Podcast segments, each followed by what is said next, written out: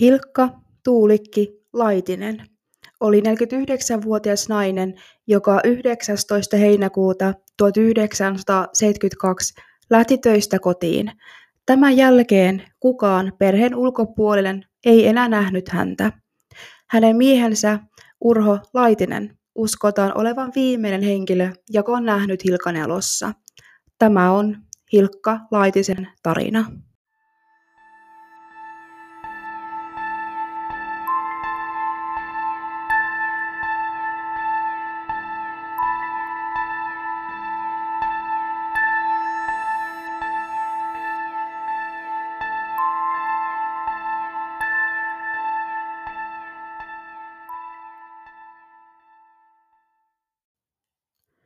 Heippa kaikille ja tervetuloa Missä olen podcastin pariin. Minun nimi on Natalie ja tämä minun podcastini kertoo suomalaisista katomistapauksista. Joka viikko perehdyn yhteen ratkaisemattomaan katomistapaukseen, mutta joka neljännessä jaksossa perehdyn yhteen selvitettyyn katomistapaukseen. Minulla on tähän alkuun ilmoitusluonteista asiaa, missä Olen podcast on yhteistyössä Darkle Wearin kanssa suunnitellut podcastille oheistuotteita. Missä olen kaupasta löydät missä olen huppareita, pipoja, teepaitoja ja kollegepaitoja. Linkitän kaupan jakson kuvaukseen. Jos ostat tuotteen, niin haluaisin mielelläni nähdä sinut ne yllä. Joten tägää missä olen podcast kuvasi alle tai lähetä meille Instagramin tai sähköpostin kautta kuva tuotteet ylläsi. Hilkka Tuulikki Laitinen, OS Kähönen, syntyi 27. maaliskuuta 1923 Käkisalmessa. Hilkka on kuvailtu vahvaksi, iloiseksi ja aurinkoiseksi naiseksi. Hilkan ollessa 17-vuotias hän avioitui ja pariskunnalle syntyi tyttölapsi vuonna 1940. Hän sai nimekseen Leila Virtanen. Perhe oli Hilkalle todella tärkeä. Siksi häntä usein kutsuttiin sukumummoksi.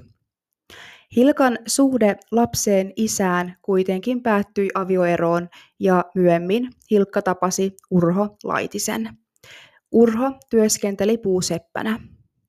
Hilkan ja Urhon suhde meni vakavaksi ja pariskunta avioitui 15. heinäkuuta vuonna 1945. Avioitumisen myötä Urho adoptoi Hilkan tyttären Leilan. Hilkalle ja Urholle syntyi myös kaksi tyttöä. Anja Rönkkö, O.S. Laitinen, syntyi vuonna 1947 ja Satu Laitinen vuonna 1958. Vuonna 1960 perhe muutti pois Jyväskylästä ja päätyi Iitin Kausalaan sijaitsevan omakotitaloon. Samana vuonna pariskunta perusti valtatie 12 varrelle Unionin huoltoaseman. Huoltoasema avattiin saman vuoden joulukuussa. Huoltoasema palveli asiakkaita vuorokauden ympäri. Urho tunnettiin ahkerana liikemiehenä ja tarkkana raha-asioistaan. Silti Urho ajautui henkilökohtaiseen konkurssiin vuonna 1965. Konkurssi ei ollut Urhon ainoa ongelma. Hänellä oli myös vireillä oikeudenkäynti, jossa hän oli vaarassa joutua maksumieheksi, jos hänelle lankesi tuomio. Tämän myötä pariskunta päätti, että he tekevät avioehdon. Tuolloin huoltoasema vaihtoi omistajaa ja kaikki laitisten yhteinen omaisuus siirtyi Hilkan nimiin. Vaikka pariskunta oli kokenut lyhyen ajan sisällä vastoinkäymisiä, niistä selvittiin ja kuusi vuotta myöhemmin, eli vuonna 1971, pariskunta ja lapset muuttivat Nastolaan. Sinne he rakennuttivat liikekiinteistön osoitteeseen Ratsutie 48. Liikekiinteistö sisälsi asuinpuolen, jossa laitisten perhe asui, sekä liiketiloja, muun muassa baari, jossa Hilkka työskenteli. Liikekiinteistö sisälsi myös muita liiketiloja, kuten kangaskauppa, kampaamo ja kukkakauppa, jota Hilkka vuokrasi paikallisille yrittäjille. Perheen muuttoa ja paikkakunnan vaihtoa on kuvailtu ratkaisevaksi käännekohdaksi Ilkan ja Urhon avioliitossa ennen muuttua Nastolaan. Heidät nähtiin erittäin onnellisina, jolla on erinomainen avioliitto ilman mitään sen suurempia ongelmia. He matkustivat ulkomailla, kävelivät ulkona käsikkäin ja jopa hetkellisesti työskentelivät samassa työpaikassa. Jotakin kuitenkin tapahtui Nastolan muuton yhteydessä, siellä kaikki alkoi mennä pahempaan päin. Vuonna 1970 Hilkka ja Urho olivat laatineet keskenään testamentin, jossa tehtiin avioehtosopimus. Siihen kirjattiin, että kuolemantapauksen sattuessa elon jäänyt osapuoli perii kaiken omaisuuden. Mutta jos Hilkka ja Urho päätyivät avioeroon, menisi koko omaisuus Urholle. Hilkka ei ollut tähän ratkaisuun tyytyväinen ja kertoikin tyttärelleen, että hänet oli panostettu sen tekemiseen. Hilkka omisti myös kaksi kemikaaliota. Urho päätti, että ne myydään pois, sillä niillä saataisiin maksettua pois ratsutien rakennuskulut. Pariskunta laittoi Nastolan paikallislehteen ilmoituksen Hilkan omistavista kemikaalioista. Lehti-ilmoitukseen saatiin vastaus. Lahdessa asuva Riitta otti yhteyttä ilmoitukseen ja Riitta päätyikin ostamaan molemmat kemikaaliot Hilkalta. Ja vaikka Hilkka nämä omisti, hoiti Urho rahapuolen kaupoista. Urho tutustui kaupanteon yhteydessä ostajan Riittaan, ja Riitta alkoi ajan kuluessa viihtymään Urhon ja Hilkan asunnossa. Urho kuitenkin kertoi Hilkalle, että syy miksi Riitta on heillä useasti on se, että Urho haluaa auttaa tuoretta yrittäjää kirjanpidossa. Totuus oli kuitenkin se, että Urholla ja Riitalla oli salasuhde. Hilkka alkoi ymmärtämään ajan saatossa, mistä oli kyse, mutta päätti kuitenkin antaa asian olla. Urho kerran ehdotti Hilkalle, jos hän ja Riitta muuttaisi yläkerran asuntoon Ratsutielle, ja Hilkka jäisi asumaan Ratsutien alakertaan. Hilkka ei tähän kuitenkaan suostunut. Hilkan ja Urhon luona asui heidän yhteinen tytär, 14-vuotias Satu. Hilkka kertoi tyttärelleen, että on miettinyt, jos hakisi avioeroa, mutta Sadun reaktio tähän oli sen verran kova, että Hilkka päätti jättää asian vaan ajatustasolle. Hilkan ja Urhon 27. hääpäivänä heinäkuussa Urho päätti juhlia perheen voimin ja hän vuokrasi Pulkkilaharjun leirintäalueen. Sinne kokoontui Hilkka, Urho ja Leila, Satu sekä Anja puolisoineen. Urho halusi yllättää vaimonsa ja kertoi, että saman kuukauden loppupuolella Urho sekä Hilkka ja heidän tytär Satu lähtisivät yhdessä lomamatkalle. Matka alkaisi Suomessa kierrellen ja päätyisi Norjaan. Tämä kuitenkin ihmetytti suuresti juhlaväkeä, joka oli tietoinen Urhon ja Hilkan ongelmista. Hilkka otti kuitenkin matkasuunnitelmat iloisesti vastaan ja ei malttanut odottaa tulevaa reissua.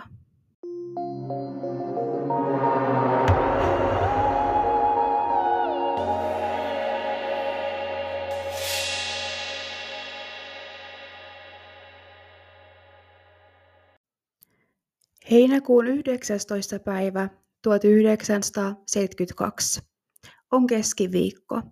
Hilkka herää aamutoimiin ja hetken kuluttua onkin aika mennä alakerrassa sijaitsevan Eevan baariin töihin aamuvuoroon. Hilkan työpäivä sisälsi samat askareet kuin yleensä, ja asiakkaat muistelivat Hilkan ollen iloinen ja puheliaalla tuulella kyseisenä päivänä. Kello 14.30 Hilkka lopettaa työt ja hyräillen poistuu rakennuksen kellarin kautta asuinpuolelle ilmoitettuaan työkaverilleen Eeva Daalille menevänsä lepäämään. Hilkan oli tarkoitus mennä hieman myöhemmin samana päivänä vaateliikkeeseen, joka sijaitsi Nastolassa. Hän oli menossa sovittamaan pukua ompelijalle Marjatta Widgrenin luokse, mutta sinne hän ei koskaan saapunut. Ompelija asui noin 10 kilometrin päässä Urhon ja Hilkan asunnosta. Ompelija oli tehnyt Hilkalle housupuvun, joka Hilkan oli tarkoitus tulla sovittamaan. Hilkka oli toivonut, että kyseinen housupuku valmistuisi ennen pian koittavaa kesälomaa. Hilkka oli myös aiemmin vienyt ompelijalle Marjatalle kangasta. Hän oli pyytänyt Marjattaa ompelemaan kyseisestä kankaasta Urheolle uuden tupakkatakin, katsoen, että Urholla olisi pian syntymäpäivä ja uusi tupakkatakki olisi erinomainen lahja hänelle. Urho oli tullut töistä Lahden mallasjuomatehtaalta hänen kertomansa mukaan kello 15.00. Hän kertoo, että siihen aikaan kun pääsi kotiin, niin Hilkka lepäsi sohvalla. Kello 16 pariskunta oli nauttinut iltapäiväkahvit. Samaan aikaan Hilkka kysyi Urholta, voisiko hän viedä hänet ompelijalle. Tähän Urho vastaa, ettei heti kerkeä, mutta ehkä myöhemmin. Kello 17 Urho on mennyt ulos pihatöihin. Hän on maalaamassa aitausta. Samalla hetkellä Hilkka avaa takaoven ja kysyy Urholta, heitäksää mut sinne ompelijalle? Tähän Urho vastaa, ei tästä minnekään jouda lähtee, mä maalaan nyt aitaa. Kello lyö 18.00. Urhon tuttava Matti saapuu pojansa kanssa. Miehet nauttivat pullosta, olutta ja lähtevät käymään uimarannalla. Kun Urho ja Matti ja Matin poika saapuu takaisin, he istahtavat Urhon ja Hilkan kodin keittiön pöydän ääreen. Hilkka ei ole kotona. Hetken kuluttua Matti ja poikaansa menevät käymään alakerrassa sijaitsevassa Eevan baarissa, jossa Hilkka on ollut samana päivänä töissä. Siellä Matti ja poika viihtyvät ilta kymmenen saakka. Kello 18.45 Hilkan tytär Leila soittaa Hilkalle. Urho vastaa puheluun. Ei äiti ole palannut takaisin vielä ompelijalta. Leila päättää soittaa uudelleen äidilleen kello 20.30, sillä on varma, että siihen aikaan äiti on istumassa television äärellä katsomassa lempiohjelmaa. Puhelimeen vastaa jälleen Urho. En minä tiedä, missä äitisi on, Urho vastaa Leilalle. Leila kertoo huolistaan äidinsä Hilkan tädille, Helenalle, joka on samaan aikaan vierailulla Leilan luona. Helena kehotti Leilan ottamaan yhteyttä poliisiin, sillä hän oli saman päivän aikana saanut myös todella oudon puhelun. Linjan toisesta päästä oli kuulunut epämääräistä kytinää, jalkojen töminää sekä lasien kilinää useiden minuuttien ajan. Hän ajatteli puhelimen olevan epäkunnossa. Totuus puhelun taustalla jäi mysteeriksi. Urho palasi töihin Lahteen seuraavana päivänä. Kun hän töistä pääsi kello 16 jälkeen, hän meni Riitan omistamaan kemikaalioon. Siellä hän viihtyi kello 18 saakka. Myöhemmin kuulusteluissa pariskunta kertoi, että he kävivät lävitse kemikaalion kirjanpitoa kyseisenä päivänä. Hilkan työnantaja ihmettelee myös suuresti, miksei Hilkka ole saapunut töihin. Hänellä oli alkamassa työvuoro kello 11, joten Hilkan työnantaja soittaa Hilkan ja Urhon kotipuhelimeen useaan otteeseen. Vihdoin ja viimein Urho vastaa. En tiedä, missä Hilkka on.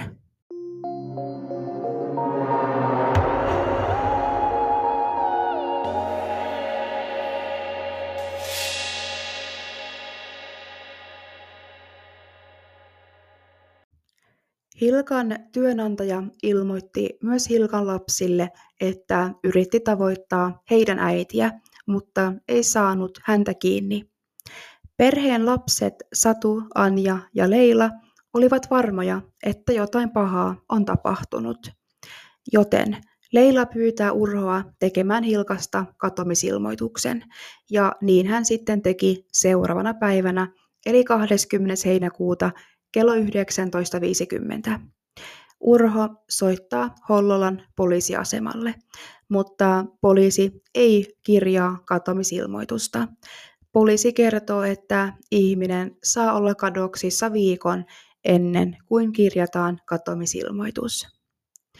Hilkan tyttäret 14-vuotias Satu ja häntä vanhempi Anja palavat kotiin reissusta. He ovat huolissaan, sillä eivät saa äitiään kiinni, joten he keskeyttävät lomamatkan palatakseen kotiin etsimään äitiään. Kun sisarukset pääsevät Hilkan ja Urhon kotiin, he ohittavat hämärässä Urhon ja Hilkan makuhuoneen. Satu huomaa ensin isänsä sängyssä. Sitten hän huomaa toisen hahmon. Urhon vieressä ei nuku Hilkka, vaan toinen nainen, Riitta. Sisarukset lähtee huoneesta pois järkyttyneinä ja käy lävitse vanhempiensa talon ja liikekiinteistöt. He huomaavat, että keittiön pöydällä on katettuna kolme kahvikuppia. Siskokset ovat varmoja, ettei äiti olisi jättänyt kahvikupit yöksi pöydälle. He ihmettelevät myös, että kenen oli se kolmas kahvikuppi. Tytöt etsivät äitiä alakerrasta. Siellä sijaitsee vaatevarasto, joten he yrittävät avata sen oven. Se ei kuitenkaan aukea yrityksistä huolimatta. Hetken kuluttua etsintöjen jälkeen Anja meni puolisonsa kanssa heidän lähelle sijaitsevan omakotitaloon nukkumaan.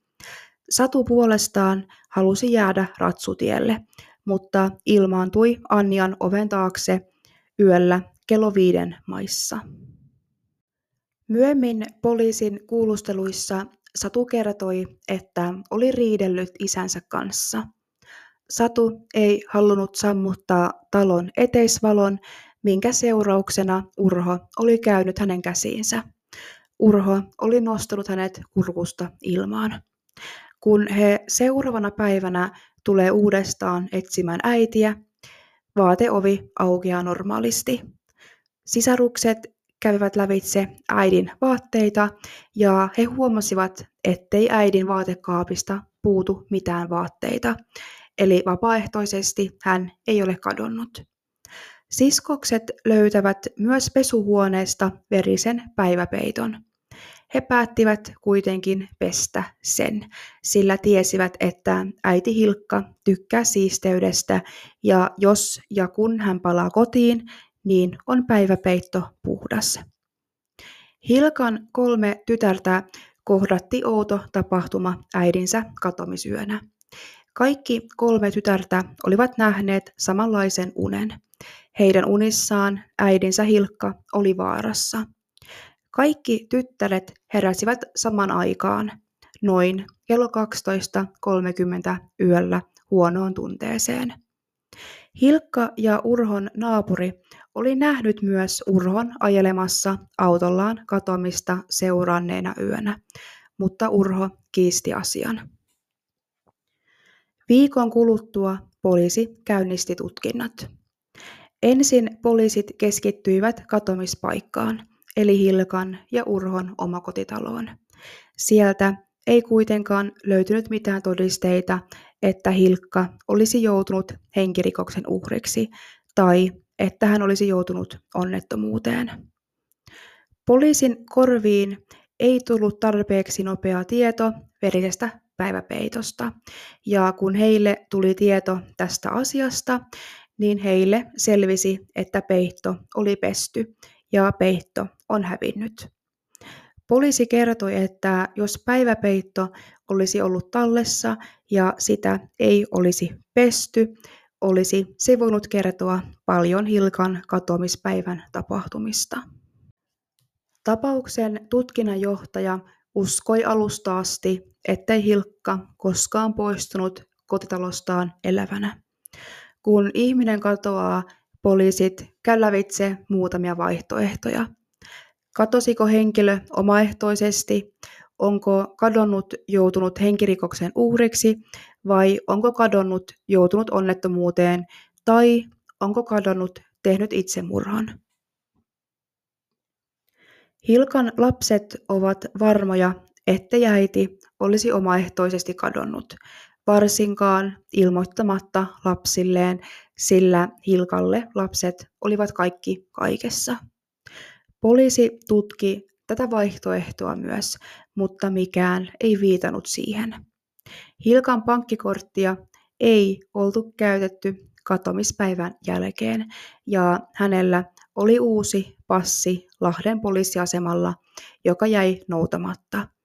Joten on todella epätodennäköistä, että Hilkka olisi omaehtoisesti kadonnut. Entäs itsemurha? Hilkalla oli takana vaikea avioliitto. Urhon parisuhde toiseen naiseen oli varmasti raskasta katsottava vierestä, mutta niin kuin jo varmasti tiedätte, niin olisi Hilkan ruumis jo löytynyt, jos hän olisi itsemurhan tehnyt. Hilkka ei myöskään jättänyt mitään jäähyväisviestiä läheisilleen.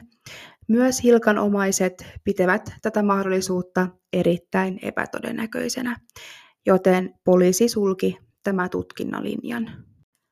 Entäs onnettomuus? Siihenkään poliisi ei löytänyt todisteita, joten luultavasti kyseessä oli henkirikos.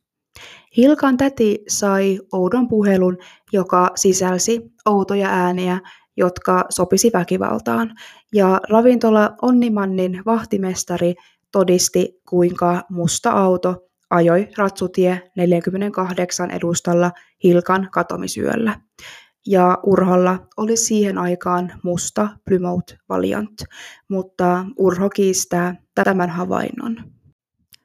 Toukokuussa vuonna 1975 Urho Laitinen pidetään Hilkan kohdistuneesta henkirikoksesta. Poliisin päätös pidättää oli se, että todisteet puhuvat Urhoa vastaan. Hilkan tyttäret olivat löytäneet verisen päiväpeiton ja silmänäkijähavainto oli tehty mustasta autosta Hilkan katomisiltana. Samanlainen auto Urholla oli siihen aikaan. Myös se herätti epäilyksiä, että Urho ja Hilkka olivat olleet kahdestaan ennen hänen katoamistaan. Urho käyttäytyi kuulusteluissa todella vaikeasti. Hän ei halunnut osallistua keskusteluun eikä ollut yhteistyöhaluinen. Urho jäi myös muutamasta valheesta kiinni. Hän kertoi olevansa katomisen aikaan sukuloimassa kolmen päivän ajan Sysmässä, ja tähän saatiinkin aluksi vahvistus Riitalta, mutta tarina paljastui kuitenkin valheeksi, sillä Urhon auto oli nähty 20 kilometrin päässä Urhon kodista Asikkalan Salon saaressa. Kun tämä asia tuli ilmi, alkoi maasto sekä vesitutkimukset. Ne keskitettiin juuri tuonne alueelle, eli Asikkalaan, mutta ne osoittautuivat turhaksi. Urhon ja Hilkan luona oli käynyt Matti pojansa kanssa Hilkan katomisillan aikana. Kerroin, kuinka he olivat käyneet uimassa porukalla. Urho oli kertonut Matille, että Hilkka on tyttärensä luona kastelemassa kukkia, ja kuten nyt jo tiedämme, niin tämä ei pidä paikkaansa. Tapauksen alkuvaiheessa kerroin, kuinka Urho oli suunnitellut Hilkan kanssa Norjan reissun. Tätä matkaa ei todellisuudessa oltu edes suunniteltu. Sen sijaan Urho oli suunnitellut samalle ajankohdalle reissun rakastajattarensa Riitan kanssa. Miksi Urho sitten valehteli tulevasta perhereissusta?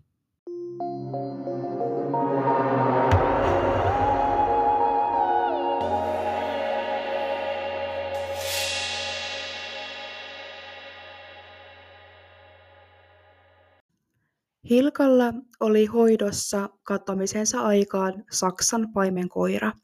Koiran käytös muuttui Hilkan katomisen aikaan. Se alkoi karata ja kun palasi takaisin Hilkan ja Urhon talolle, oli hän aivan kurassa. Moni kyläläinen näki kyseisen koiran ja alkoi huhu kierrellä. Etsiikö koira Hilkkaa?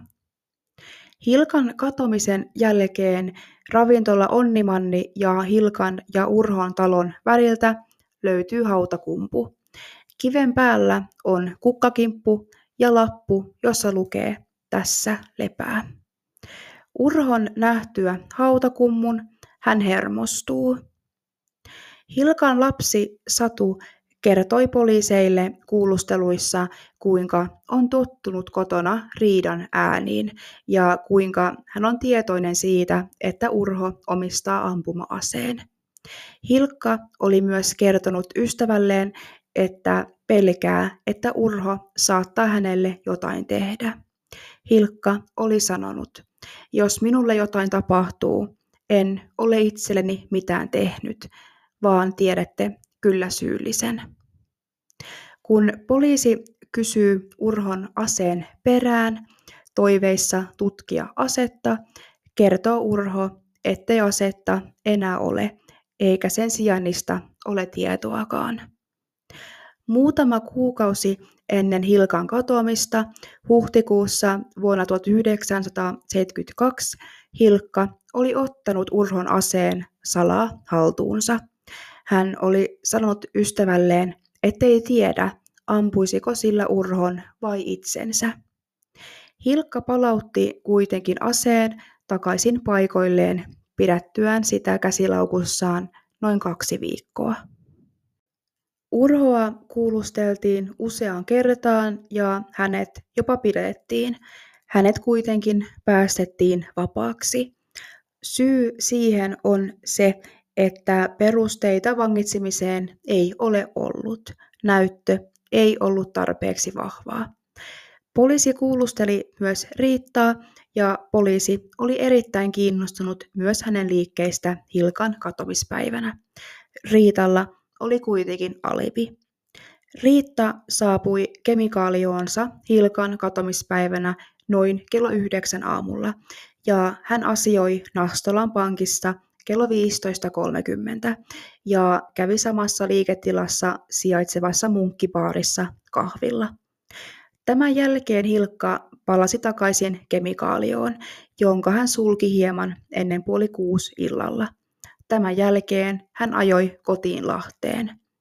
Illalla Riitta huomasi, että oli jättänyt vahingossa työavaimensa kemikaalioon, joten hän ajoi takaisin Nastolaan ja sai avaimen talomiehen vaimolta. Riitta kertoi kuulusteluissa, että oli Hilkan katoamisen jälkeisenä päivänä sukuloimassa. Tämä osoittautui valheeksi.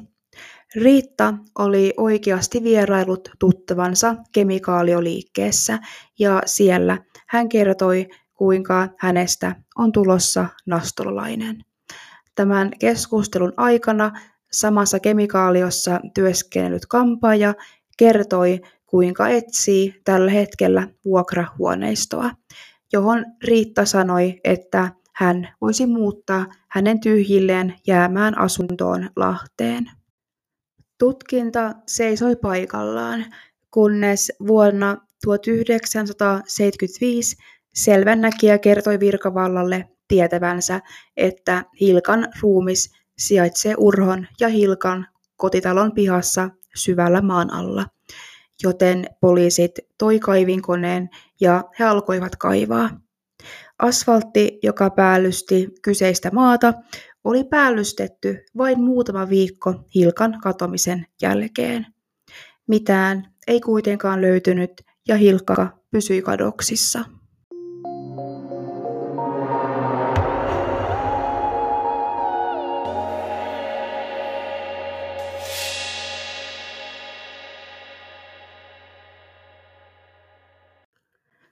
Kaksi vuotta myöhemmin, 11. heinäkuuta 1977, Hyvinkään Märkiöjärvellä löytyi ihmisen pääkallo. Samaisen järven rannasta löytyi naisten vaatteita. Poliisi epäili, että pääkallo kuuluisi Hilkkalaitiselle. Tutkimukset kuitenkin osoittivat, ettei pääkallo kuulunut Hilkalle. Kymmenen vuotta kului eteenpäin. Elettiin vuotta 1982. Todistaja tuli esille ja kertoi poliiseille jotain, mikä muutti kaiken. Todistaja kertoi olleensa kotona, kun hänen pihaan ajoi tuttavan auto. Todistaja kertoi, että tuttavansa oli paniikissa ja kertoi ajaneensa naisen yli. Nyt nainen oli auton takaluukussa ja auton ajaja tarvitsisi apua ruumin piilottamiseen. Kun todistaja tuli ulos katsomaan takaluukkuun, huomasi hän siellä liikettä. Todistaja kertoi auton kuljettajalle, ettei halua sekaantua asiaan millään tavalla. Sitten auton omistaja vaihtoi tarinaa ja kertoi, että oli sittenkin ajanut koiran yli. Tämän jälkeen hän nousi autonsa kyytiin ja ajoi pikaisesti pois paikalta. Todistaja kertoi, että tämä kyseinen tapahtuma sattui 1972 heinäkuun joko 17 tai 18 päivä. Hilkka katosi kyseisen heinäkuun 19. päivä.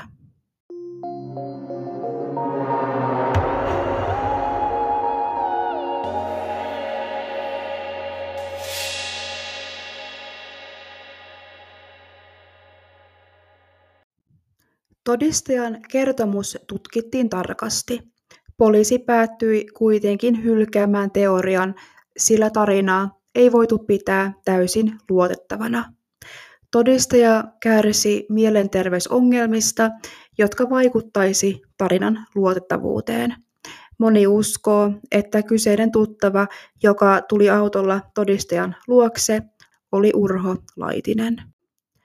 Hilkka Laitinen julistettiin kuolleeksi 9. elokuuta vuonna 1983. Siunaustilaisuus pidettiin saman vuoden lokakuussa Iitin kirkossa. Hilkan hautakiven alla makaa Hilkan edesmennyt äiti Helena Kähönen. Kuolleeksi julistamisen jälkeen Hilkan omaisuus jaettiin.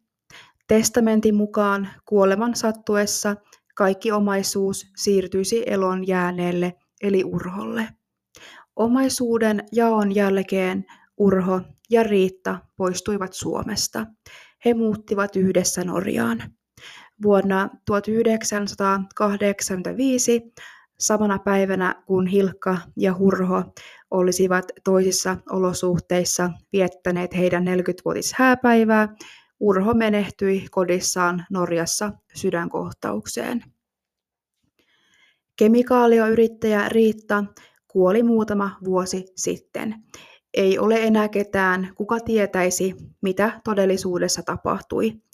Virallisesti Hilkka Laitinen on kadonnut. Todisteet viittaa siihen, että Hilkka on surmattu Urho Laitisen toimesta ja Hilkan ruumis on hävitetty tavalla tai toisella. Urho Laitinen suhtautui lehdistön edustajiin hyvin nihkeästi alusta alkaen. Vuonna 1976 hän kuitenkin sanoi, Minulle riittää se tietoisuus, että olen täysin syytön vaimoni katoamiseen. Mitään haastatteluja minä en tästä jupakasta anna. Vähin erin minun maljani on kuitenkin täyttymässä, ja kun ensimmäinen pisara menee sen yli, paljastan tietoni ja takaan, että siitä puhutaan.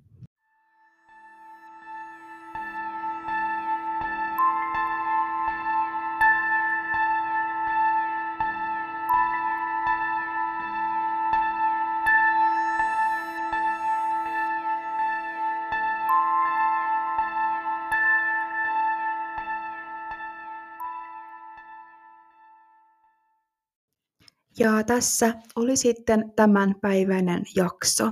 Kiitos, jos kuuntelit tähän saakka. Hilkan tapaus on erittäin surullinen ja nyt on kulunut 51 vuotta eikä Hilkasta ole jälkeäkään. Toivottavasti joskus Hilkan tapaus saisi päätöksen. Muistakaa, jos ette vielä seuraa podia Instagramissa, niin laittakaa se seurantaan. Seuraavassa jaksossa ollaan sitten toisen katoamistapauksen parissa.